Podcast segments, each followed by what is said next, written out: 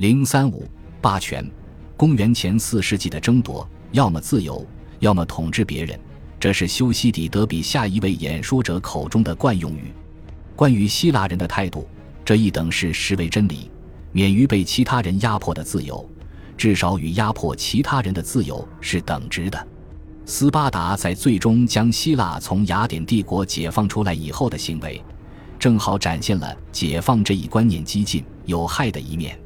公元前四百零四年以后的几年时间里，斯巴达都忙于希腊世界内部的战争。科林斯战争对抗的是希腊城邦联军。包括波奥提亚、科林斯、阿尔戈斯。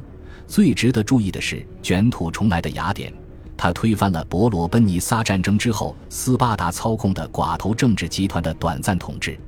与此同时，斯巴达还在亚洲与波斯战斗。阿尔基比亚德斯是正确的。斯巴达对希腊大陆的解放，致使他进一步试图将小亚细亚的希腊人解救出来，摆脱波斯的统治。这场战争是如何发生的呢？答案是这个时期斯巴达的扩张主义向各个方向毫无节制的扩张。莱山德个人与这种扩张脱离不了干系，但是在某些方面，莱山德只是以一种更加坚决的方式继续斯巴达传统却又是时断时续追逐的政策，如同公元前四百二十六年规划了赫拉克里亚的斯巴达人。不过是在继续里奥提基达斯和克里奥美尼斯一世的中希腊政策。我们可以从赫拉克里亚和中希腊说起。斯巴达复兴的目标给波奥提亚和科林斯带来了严重威胁，周边形势可谓剑拔弩张。战争结束后不久，斯巴达就重申他在赫拉克里亚的权利。在这些年里，赫拉克里亚的外交重心一直在斯巴达和波奥提亚的控制之间摇摆不定。并且，斯巴达似乎干涉了特萨利的政策。有关这一点的证据来自公元前404年一个特萨利政治家的鼓动性演说。斯巴达也确实派遣了一支部队到特萨利的城市法萨鲁斯。这种干涉是一种威胁，要把特萨利卷入与躁动的马其顿国王阿尔凯劳斯的冲突中。阿尔凯劳斯也基于特萨利。莱山德在这些时间出现在北希腊和中希腊。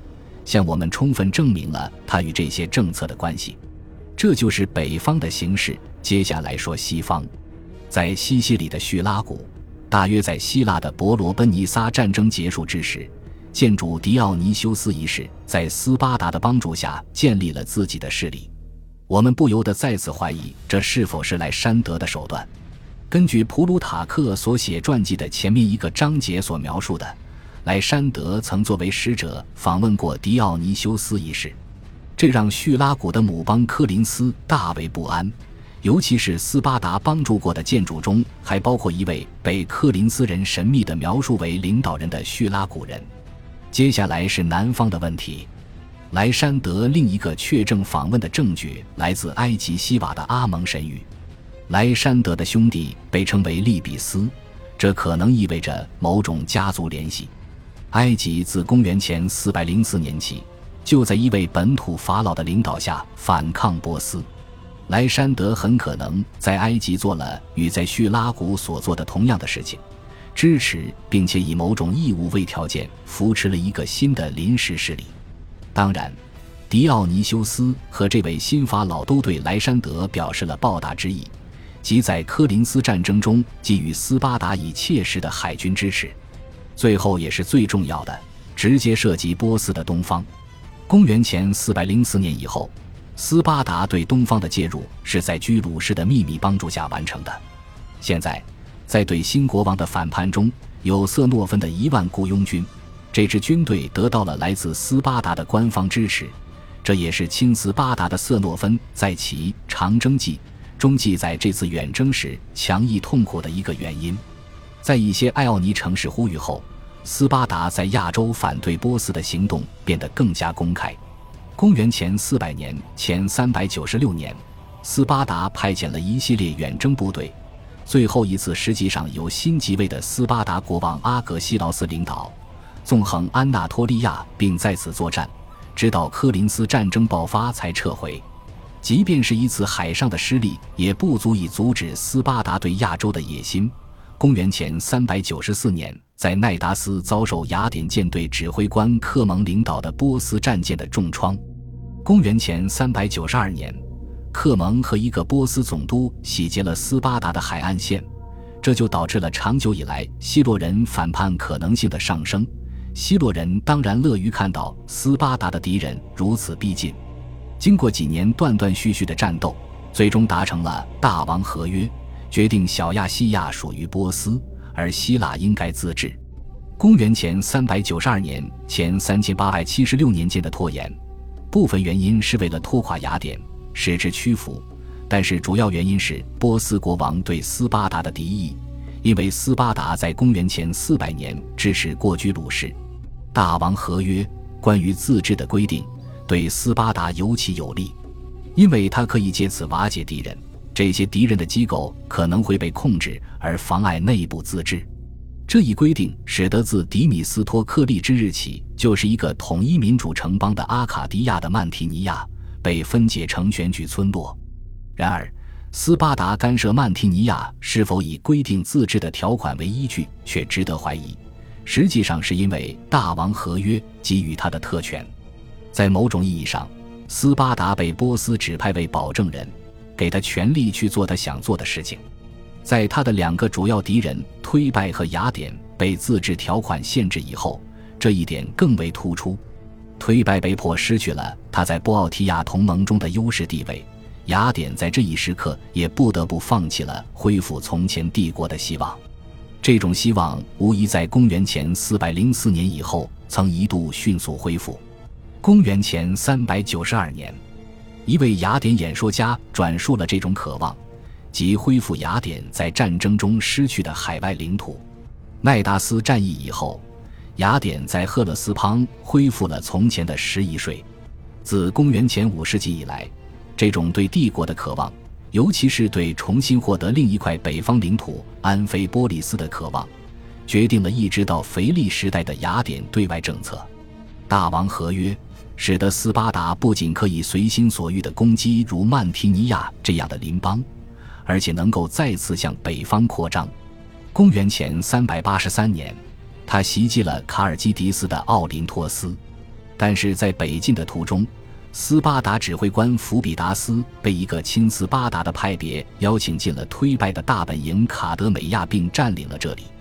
这种四处侵略，被虔诚的色诺芬认为。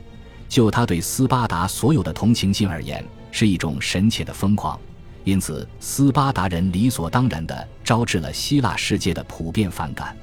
于是，当一些被放逐的推拜人于公元前三百七十九年光复他们的城市之时，得到了雅典的援助。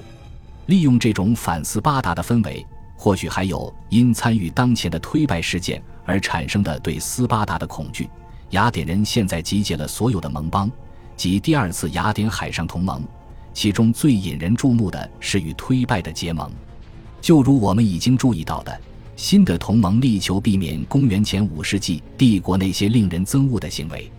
然而，即便如此，其他盟邦也没有匆忙加入，直到新的同盟在爱琴海的奈克索斯对斯巴达进行了一次卓有成效的阻击，才引来蜂拥而至的入盟。雅典的新地位被认为是大王合约在公元前三百七十五年的复兴。雅典雄鹰再次翱翔，尽管它已经远非昔日那只雄壮威严的大鸟。虽然有公元前三百七十七年的承诺，这一时期活跃的海军战役还是不得不有捐献，只是公元前五世纪曾有过的贡金换了一个名头而已的资金来支付。我们第一次听说这种捐献是在公元前三百七十三年，同一年有证据显示，雅典第一次在扼守西部希腊的凯法利尼亚岛上驻军。因此，雅典不仅首先开始打破他先前的不利誓约，更重要的是，推拜在公元前四世纪七十年代的行为，也为新同盟的意识形态的正当性打上了问号。这种正当性最初是一种雅典和推拜联合领导的民主自由对斯巴达的反抗。解放卡迪美亚之后不久，推拜就再次对其在波奥提亚的地位提出了要求，在推拜的领导下复兴波奥提亚同盟。一些较小的波奥提亚城市的反抗受到恫吓，有的甚至遭到毁灭。而邻邦的雅典正在警惕地关注着这一切。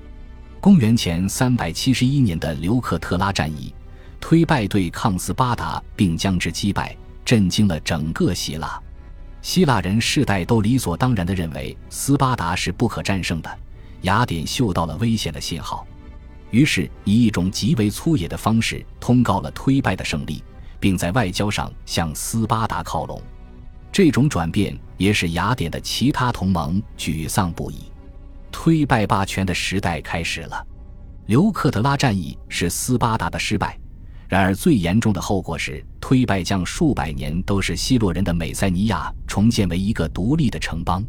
斯巴达被剥夺了其霸权赖以为继的经济支柱阿果戈，这种阿果哥需要以大量劳动力供养的有闲阶层为基础。斯巴达在希腊权力结构中沦为二流了。恭喜你又听完三集，欢迎点赞、留言、关注主播，主页有更多精彩内容。